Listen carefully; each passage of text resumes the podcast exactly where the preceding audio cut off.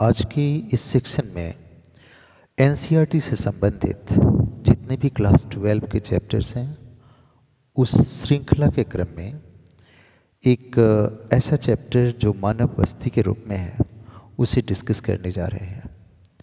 ये आपकी Indian geography का फोर्थ चैप्टर है मानव बस्ती ह्यूमन सेटलमेंट सबसे पहले मैं बता दूँ कि ये पूरा ही चैप्टर मैंने 70 मिनट में प्लान किया है और इसके दो सेक्शन होंगे। पहले हिस्से में मैं ग्रामीण बस्ती को डिस्कस करने जा रहा हूँ और दूसरे हिस्से में नगरीय बस्ती को डिस्कस करने जा रहा हूँ। सो इसके दोनों हिस्से में एक संपूर्ण डिस्कशन आएगा और इस विषय वस्तु पर आपके विचार विकसित हो पाएँगे और इससे संबंधित जितने भी प्रश्न पूछे जाएँगे, उसमें आपके क्षमता का विकास हो जाएगा। और मेरा मानना है कि अगर इन चीज़ों को आप रिवीजन के क्रम में और प्रारंभिक अध्ययन के रूप में एन बुक e के साथ ही से पढ़ें तो एक क्षमता का विकास निश्चित रूप से हो पाएगा। सबसे पहले मैं ये बता दूँ कि इस चैप्टर को पढ़ने के बाद आप किन किन चीज़ों को जान पाएँगे। आमतौर पे जब हम नोट्स बनाते हैं तो नोट्स के पहले पेज पर हम इन मुख्य बिंदुओं को लिखते हैं, जिसका मुख्य रूप से उस अध्याय विशेष में, उस चैप्टर विशेष में इम्फेसिस दिया गया होता है। सो मैं आपको बता देता हूँ और उसमें ये भी बता देता हूँ कि नेचर ऑफ़ क्वेश्चन किस प्रकार उस मुख्य बिंदु से हुआ करेगा। पहला डिस्कशन एरिया आएगा कि मानव बस्ती क्या है, ग्रामीण बस्ती और नगरीय बस्ती में क्या अंतर है। आमतौर पे सीबीएसई क्वेश्चन पैटर्न में और जहाँ कहीं भी आपको डिस्कशन आएगा, उसमें ये थ्री मार्क्स के क्वेश्चन आया करते हैं। सेकेंड क्वेश्चन ग्रामीण बस्ती से आएगा वह the factor are responsible for the construction of rural settlement जो ग्रामीण बस्तियों के निर्माण के लिए कौन कौन से प्रभावी कारक हैं? और तीसरा, ग्रामीण बस्ती कितने प्रकार के होते हैं? ये तीसरा क्वेश्चन है, सिर्फ़ ये हिस्सा जो फाइव मार्क्स का क्वेश्चन आमतौर पे बनता है, इस चीज़ को आप उस रूप में तैयार करें कि 150 वर्ड्स में लिखने की क्षमता विकसित हो जाए। इसका एक और भी हिस्सा आपको पूछा जा सकता है, जब आप ग्रामीण बस्तियों के प्रकार को पढ़ेंगे तो गुच्छित बस्ती, अर्धगुच्छित बस्ती, पल्लीकृत बस्ती और प्रकीर्ण बस्तियाँ होती है। कभी कभी दो बस्तियों के बीच अंतर को पूछा जाता है, तब ये क्वेश्चन थ्री मार्क्स का हो जाता है। तो कुल मिला के अगर इन तीन बिंदुओं को तैयार कर लिया जाए तो ग्रामीण बस्ती से संबंधित जितने भी आयाम पूछे जा सकते हैं, उसके जितने आस्पेक्ट पूछे जा सकते हैं, आप भली भांति किसी भी कैपेसिटी पे उसको अच्छे से लिख सकते हैं। तो मैं सबसे पहले हिस्से में ग्रामीण बस्ती को डिस्कस करता हूँ। फिर इसका जो सेकेंड हिस्सा आएगा, उसको मैं पहले कंटेंट्स बता देता हूँ। अर्बन जोग्राफी में भी, अर्बन सेटलमेंट में भी सिर्फ़ चार ही मेन पॉइंट्स हैं। पहला ये है कि 1991 में भारत सरकार ने नगरीय बस्ती को किस प्रकार परिभाषित किया?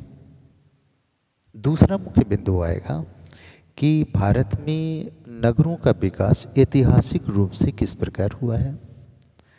तीसरा डिस्कशन आएगा कि नगरों का जनसंख्या के आधार पर भारतीय जनगणना में किस प्रकार वर्गीकरण किया गया है? और लास्ट पॉइंट आएगा नगरीय बस्ती में कि कार्य के आधार पे नगर कितने प्रकार के होते हैं। सो ये ब्रीफ इंट्रोडक्शन था इस चैप्टर का। जब कभी नोट्स बनाएँ या जब कभी नोट्स बनाने के बाद भी इस चीज़ को आप सुने तो ये सेवन पॉइंट्स को आप सामने रखें तो अगर इस पे आपके विचार विकसित हो गए हैं तो क्वेश्चन गलत। किसी भी सेंस में, किसी भी लेवल पे नहीं होगा और ग्रामीण नगरीय बस्ती की एक बेहतर समझ आपके पास होगा। तो मैं पहले हिस्से को शुरू करता हूँ। जो हिस्सा है, मानव बस्ती क्या है, ग्रामीण और नगरीय बस्ती में क्या अंतर है? सबसे पहले देखिए एक फ़र्स्ट सेंटेंस आपके एन में शुरू होता है, किसी भी आकार या प्रकार के मानव अधिवासों के समूह को मानव बस्ती कहा जाता है। So human settlement is a cluster of house of any size and shape इस रूप में लिखा हुआ है।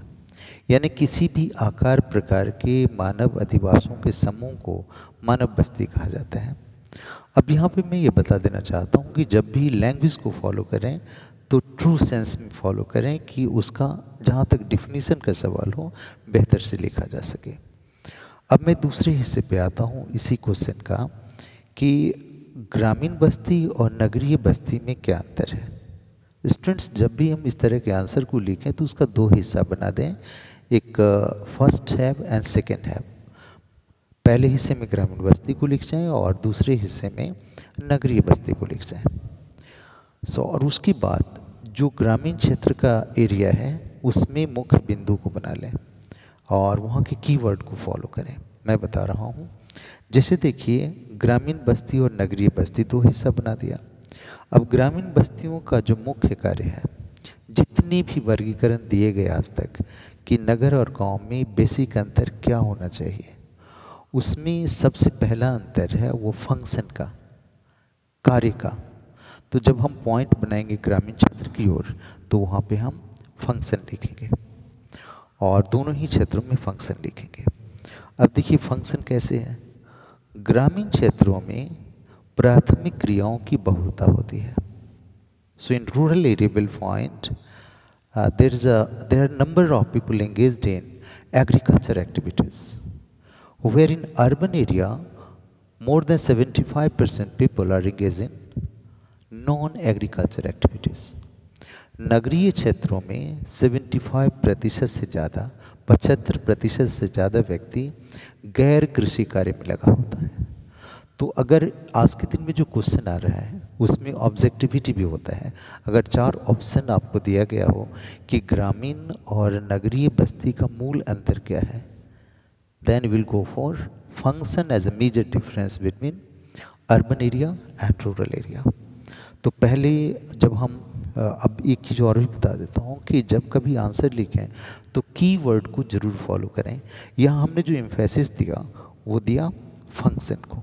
आप फ़ंक्शन लिखेंगे उसे अंडरलाइन करेंगे और उसको बता देंगे कि ग्रामीण क्षेत्रों में कृषि संबंधी कार्य, प्रकृति संबंधी कार्य और प्राथमिक क्रिया की बहुलता होती है और नगरीय क्षेत्रों में जो है, वो गैर कृषि कार्यों की बहुलता होती है। दूसरा देखिए, दूसरा अंतर जो कीवर्ड हम यूज़ कर रहे हैं, उसको देखिए दैट इज़ नोड एरिया जो नगरीय क्षेत्र होता है, वो नोड क्षेत्र होता है, जबकि ग्रामीण क्षेत्र नोड क्षेत्र से सेवा प्राप्त करता है। उस एरिया को सेवा देता भी है और सेवा प्राप्त भी करता है। जैसे कोई विशिष्ट कार्य है तो नोट क्षेत्र से प्राप्त करता है। तीसरा डिफरेंस है, वो है अभिवृत्ति, दृष्टिकोण और जीवन शैली मैंने हिंदी के तीन शब्द यूज़ किए, उसको देखिए। परसेप्शन एंड लाइफ स्टाइल इसको अगर हम पॉइंट बना लें तो ज़्यादा बेहतर आंसर हो जाएगा। अब देखिए ग्रामीण क्षेत्रों में जो जीवन शैली है, वो परंपरागत होती है सूच परंपरागत होते हैं और परंपरागत मूल्यों से उनका लगाव होता है। इवन सामाजिक संबंध घनिष्ठ हुआ करते हैं, जबकि नगरीय क्षेत्रों में आधुनिक सोच होता है और सामाजिक संबंध उतने बहुत घनिष्ठ नहीं होते हैं। वहाँ पे सवान सामाजिक संबंधों में प्रगाढ़ता कम मिलती है। तो अगर तीन पॉइंट्स हम इसको विश्लेषित करते हैं तो ये फ़र्स्ट डिस्कशन एरिया पूरा हो जाता है कि ग्रामीण बस्ती क्या है और ग्रामीण और नगरीय बस्ती में अंतर क्या है। अब दूसरी डिस्कशन एरिया की ओर आता हूँ। ये फ़र्स्ट क्वेश्चन आपको आमतौर पर आया करता है। सेकेंड क्वेश्चन देखिए। The factor controlling rural settlement ये भी तीन ही पॉइंट हैं। सीबीएसई का एक पैटर्न होता है, जितने आपके वैल्यू पॉइंट्स होते हैं, उसके आधार पे क्वेश्चंस हुआ करते हैं। तो पूछा जाएगा कि what are the factor responsible for rural settlement उसमें पहला है फ़िज़िकल फैक्टर अब फ़िज़िकल फैक्टर या हिंदी में कहें कि भौतिक कारक तो भौतिक कारक वो सभी कारक होते हैं जो प्रकृति से संबंधित होते हैं। जैसे वहाँ की भूआकृति है, टोपोग्राफी हो गया द क्लाइमेट हो गया सॉइल हो गया तो या जल की उपलब्धता हो गई, ये सभी कारक हैं जो अधिवासों के निर्माण में सहायक होते हैं। Second factor is a socio cultural factor कभी कभी देखिएगा कि सामाजिक, सांस्कृतिक कारक बहुत ही महत्वपूर्ण हो जाते हैं। आमतौर पे देखा होगा कि हमारे यहाँ जितने समुदाय हैं उनके निर्माण जो भवन का शैली है, जो उसकी बिल्डिंग्स का, जो स्टाइल है, वो आपको डिफरेंट नज़र आएगा। तो सामाजिक परसेप्शन कल्चर परसेप्शन भी बस्ती के प्रभाव को या बस्ती के प्रकार को प्रभावित करता है। थर्ड मेजर चीज़ है, वो है आपका डिफेंस फैक्टर डिफेंस फैक्टर या सुरक्षा संबंधी कारक आपको हिंदी में लिखा होता है एनसीईआरटी में। आप देखिएगा सुरक्षा संबंधी कारक क्या है? वह कि कुछ मानव बस्ती सुरक्षा के दृष्टिकोण से बनाए जाते हैं। जैसे नागालैंड में देखिएगा कि हिल टॉप पे इस्टेब्लिशमेंट होता है सेटलमेंट बना होता है। या मध्यकालीन जो बिल्डिंग्स देखेगा या दुर्ग देखिएगा तो इन सेल बर्ग के ऊपर अफ्रीका जैसे देशों में और सारे भारत के राजस्थान जैसे क्षेत्रों में देखिएगा कि जो इंसेल बर्ग एरिया है, उसके ऊपर बनाया गया है, जहाँ अटैक करना मुश्किल हुआ करता था। सो सुरक्षा के दृष्टिकोण से भी निर्माण प्रभावित होते हैं। तो तीन कारक हैं। यहाँ पे ध्यान रहे कि कारकों को जब लिखें तो एग्ज़ाम्पल ज़रूर सही होना चाहिए तो आपके मार्क्स सही मिलते हैं। तो दो क्वेश्चन हो गया रूरल सेटलमेंट से। एक क्वेश्चन आया कि ग्रामीण और नगरीय बस्ती में क्या अंतर है? दूसरा हो गया कि ग्रामीण बस्ती को प्रभावित करने वाले कारक कौन है? अब जो तीसरा क्वेश्चन मैं बता रहा था आ, सेंस में उस चीज़ को देखिए। ये क्वेश्चन तीन और फाइव मार्क्स दोनों में आते हैं। That is type of rural settlement so ग्रामीण बस्तियों के चार प्रकार होते हैं।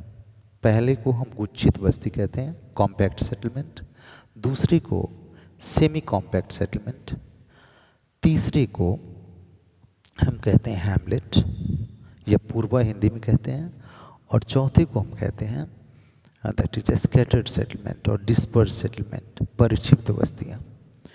अब देखिए, हमें जो प्रिपेयर करना है, उसको ध्यान रखिए कि जब भी हम प्रिपेयर करें तो एग्ज़ाम के अनुरूप प्रिपेयर करें। समझ तो होना ही चाहिए, और एक उद्देश्य ये भी होता है कि हम उसे लिख कर अधिकतम मार्क्स अर्जित कर पाएँ, हमारे मार्क्स कभी ना कटें। तो सभी वैल्यू पॉइंट्स आपको याद होना चाहिए। सभी जो मुख्य बातें टर्म के साथ लिखा हुआ है, उस पर ध्यान देना चाहिए।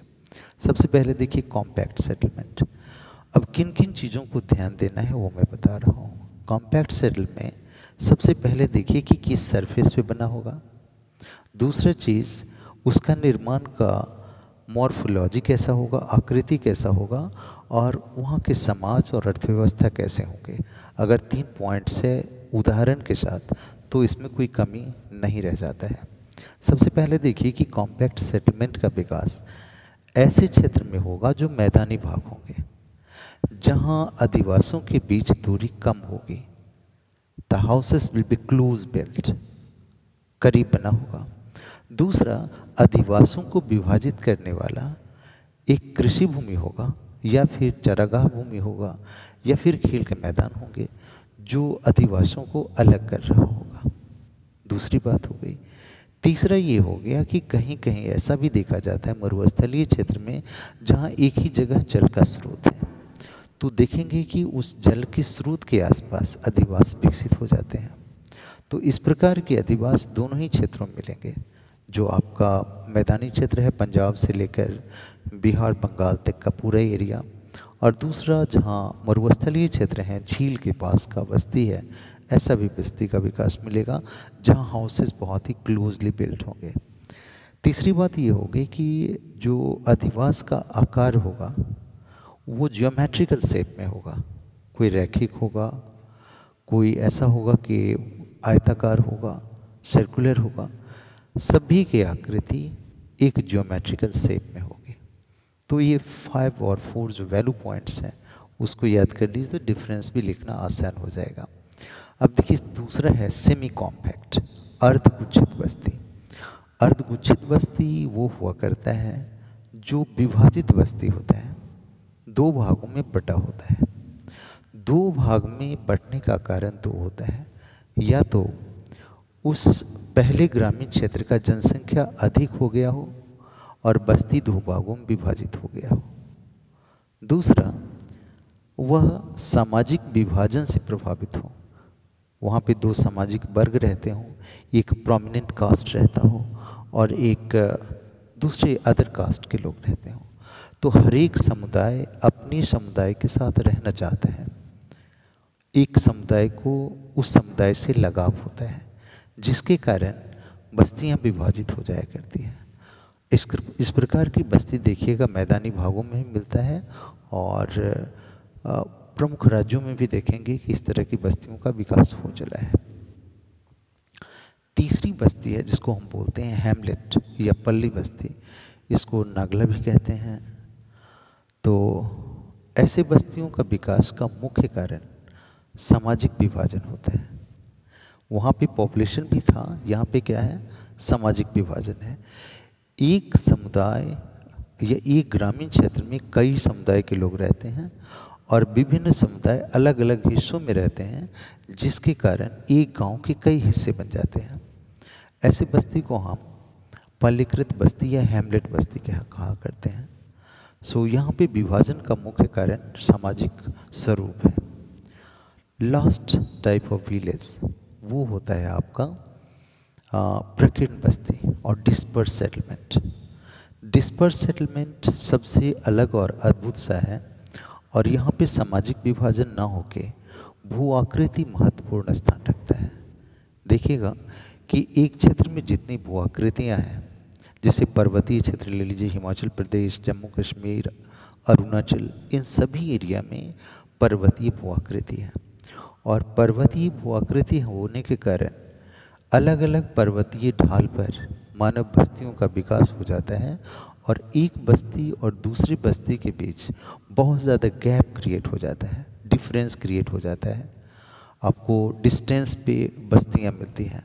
ऐसी बस्ती को हम कहते हैं डिस्पर्स सेटलमेंट सो सभी बस्तियों में हमने भूआकृति को जोड़ा और सामाजिक संरचना को जोड़ा यहाँ पे पर्वतीय भूआकृति डोमिनेट कर रहा है ग्रामीण बस्तियों के विकास में। सो so, देखेंगे आ, मैं इस चीज़ को समअप करता हूँ कि ग्रामीण बस्ती से संबंधित कितने प्रकार के क्वेश्चन आ सकते हैं या आपको कहाँ पे ध्यान देना है? पहला हमने कहा ग्रामीण बस्ती क्या है? ग्रामीण और नगरीय बस्ती में क्या अंतर है? आ very correct now the second one what are the factor responsible for rural settlement for the location of rural settlement you can say ग्रामीण बस्तियों के विकास के लिए कौन कौन से महत्वपूर्ण कारक हैं? और तीसरा हमने कहा, ग्रामीण बस्ती के कौन कौन से प्रकार होते हैं? उन चार प्रकारों को, चारों प्रकार में कम से कम तीन प्रमुख आपको वैल्यू पॉइंट्स याद हैं तो आपकी तैयारी बहुत ही परफेक्ट रास्ते पे हैं और आप सही रास्ते पे ग्रामीण बस्तियों से कोई गलती करने नहीं जा रहे हैं। होप इस तरह के अप्रोच बनाकर आप इसका अध्याय का अध्ययन करें और उसकी तैयारी करें तो एक बेहतर मार्क्स क्यों मार्क्स ला सकते हैं और आपकी तैयारी बेहतर हो सकती है। थैंक यू मानव बस्ती अध्याय चार के दूसरे हिस्से में आपका स्वागत है। स्टूडेंट्स इस सेक्शन में हम मानव बस्ती के दूसरे पक्ष नगरीय बस्ती को डिस्कस करने जा रहे हैं। इसके तीन आयाम होंगे, तीन क्षेत्र होंगे। सबसे पहले, भारत सरकार ने नगर की परिभाषा उन्नीस सौ इक्यानवे की जनगणना में किस प्रकार दिया? दूसरा सेक्शन आएगा कि भारत में नगरों का इतिहास क्रमिक रूप से किस प्रकार रहा है। तीसरा सेक्शन, नगरों का वर्गीकरण है जो जनसंख्या के आधार पर और कार्य के आधार पर किया गया है। इन तीनों क्षेत्रों से किस प्रकार के प्रश्न आ सकते हैं और किस प्रकार आपकी संकल्पना, आपके विचार विकसित हों, ये डिस्कस करना इस पॉडकास्ट का उद्देश्य है। सबसे पहला क्वेश्चन लीजिए कि भारत सरकार ने उन्नीस सौ इक्यानवे में जो जनगणना हुई, उसमें किस प्रकार एक नगर को परिभाषित किया? इसके जितने भी वैल्यू पॉइंट्स हैं, आपको जितने पॉइंट्स हैं, उतने मार्क्स के क्वेश्चन आया करते हैं।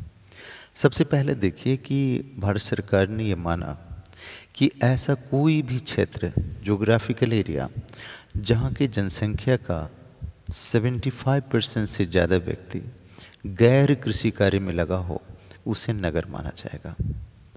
In a particular geographical area if more than 75 percent और इंगेज इन एग्रीकल्चर पर work so the area will be consider as urban area second thing, कहा गया कि उस क्षेत्र का जनसंख्या पाँच हज़ार के आसपास होना चाहिए। The population of that particular area must be five thousand third ये कहा गया कि उस क्षेत्र में एक नगर पालिका भी हो कंटोनमेंट एरिया हो या प्रशासनिक एरिया हो। ये तीसरा क्राइटेरिया जो है, इस प्रकार रखा गया कि उस एरिया में जो कार्य हो रहे हों और उसका प्रशासनिक दायरा निर्धारित किया गया हो। तो सबसे पहले हमने कहा कि उस एरिया में 75 परसेंट से ज़्यादा व्यक्ति गैर कृषि कार्य करता हो। दूसरा हमने कहा कि वहाँ का पॉपुलेशन पाँच हज़ार होना चाहिए। तीसरा हमने कहा कि उस एरिया में नगर पालिका छावनी या कोई प्रशासनिक क्षेत्र हो। जो फोर्थ एरिया है, जो एम्फेसाइज किया गया वो ये कि वहाँ का पॉपुलेशन डेंसिटी 400 व्यक्ति प्रति वर्ग किलोमीटर हो। अगर कोई भी क्षेत्र ये चार क्राइटेरिया को पूरा करता है तो उसे नगर की परिभाषा में शामिल किया गया या नगर मान लिया गया। तो ये आपका प्रारंभिक क्वेश्चन होते हैं। दूसरा क्वेश्चन आएगा कि भारत में नगरों का विकास किस प्रकार हुआ है? सो so, भारत में नगरों के विकास को आप तीन भाग में बांट दे सकते हैं। एक ऐसा नगर जो प्राचीन नगर था, जो 2000 वर्ष से पुराने नगर हैं। अब देखिए, जितनी एरियाज़ को मैं डिस्कस कर रहा हूँ, उसके वैल्यू पॉइंट्स को भी याद करते चलें और आपने अगर कहीं नोट कर रखा है तो वो भी अच्छा है। तो सबसे पहला देखिए कि जितने भी प्राचीन नगर थे, वो सांस्कृतिक नगर थे। सांस्कृतिक गतिविधि के कारण उनका एक परिचय हुआ। और बाद में वो नगर के रूप में विकसित हुए। ऐसे नगरों में देखिएगा जो उत्तर भारत का पाटलिपुत्र है, मध्य भारत में उज्जैन है और दक्षिण भारत में मदुरई है। जो पर्टिकुलर एग्जामिनेशन होता है तो उसमें वन मार्क्स के क्वेश्चन जब आते हैं तो आपको ये भी पूछ देगा कि दक्षिण भारत का एक प्राचीन नगर बताइए और सबसे प्राचीन नगर बताइए।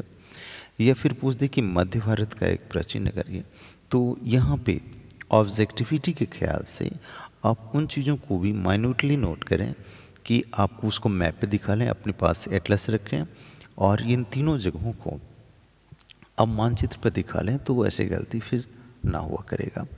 उसमें जो सबसे महत्वपूर्ण नगर था, जो उत्तर भारत का, प्राचीन काल का, वो वाराणसी था। अब देखिए हमने चार नगरों को डिस्कस किया। ऐसे नगर आपको क्रमिक रूप से मैप पे दिखाने के लिए आ सकते हैं।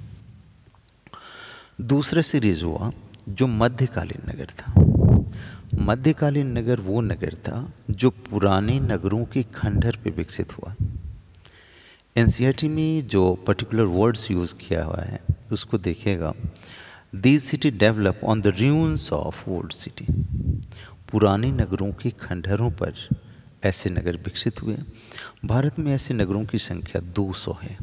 There are two more than 200 cities in India uh, ऐसे नगरों में कुछ एग्जांपल्स याद कीजिए जैसे हमारे अजमेर सिटी है जयपुर सिटी है हैदराबाद है लखनऊ है ऐसे नगरों को मध्यकालीन नगर कहे गए जो पुराने नगर थे उनके खंडर पे विकसित हुए। तो तीन वैल्यू पॉइंट्स यहाँ से याद कर लिया। तीसरा नगर उसका कहा उसको कहा गया आधुनिक नगर। ऐसे नगरों का विकास औपनिवेशिक काल में हुआ जैसे ब्रिटिश औपनिवेशिक शक्तियों ने इसे विकसित करने का काम किया। जैसे देखिएगा, चेन्नई सिटीज़ है, कलकत्ता है, मुंबई है, ऐसे नगरों का विकास औपनिवेशिक काल में हुआ और ये आधुनिक नगर के रूप में विकसित हुए। अब देखिए, जब ये क्वेश्चन तीन मार्च का आए कि भारत के नगरों के क्रमिक विकास को लिखें तो आपका लास्ट कंक्लूजन ये आएगा कि क्रमिक विकास तो बाद में भी हुआ।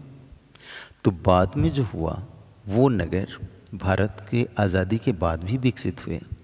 ऐसे नगर राज्यों की राजधानी हो गई, देश की राजधानी के रूप में विकसित हुई डिस्ट्रिक्ट हेडक्वार्टर के रूप में विकसित हुआ, या फिर जो आर्थिक गतिविधियों से जुड़ा हुआ नगर था, उसके क्रम में आप देखेंगे कि हमारा औद्योगिक नगर हो गया, फिर हमारा पर्यटन नगर हो गया, या फिर रक्षा के लिए बने हुए नगर हो गया ऐसे नगरों को आप कंक्लूजन में लिख सकें तो एक क्रमिक रूप से भारतीय नगरों का इतिहास अराउंड थ्री मार्क्स के क्वेश्चन के दायरे में आता है और इस पैटर्न को एग्जामिनेशन में फॉलो किया जाता है।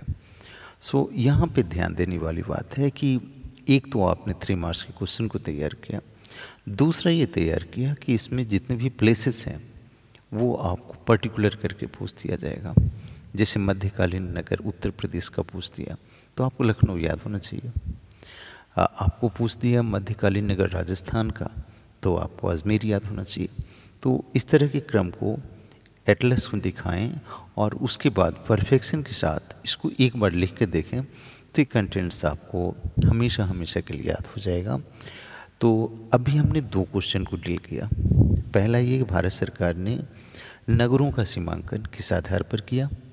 और ऐतिहासिक रूप से नगर किस प्रकार विकसित हुए हैं, इस सीरीज़ को हम कंटिन्यू करते हैं और पॉपुलेशन और फ़ंक्शन को फिर डिस्कस करते हैं।